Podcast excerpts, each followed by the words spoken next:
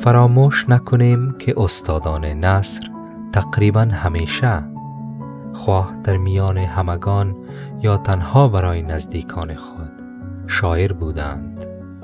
در حقیقت تنها از دریچه شعر است که می‌توان نصری خوب نوشت.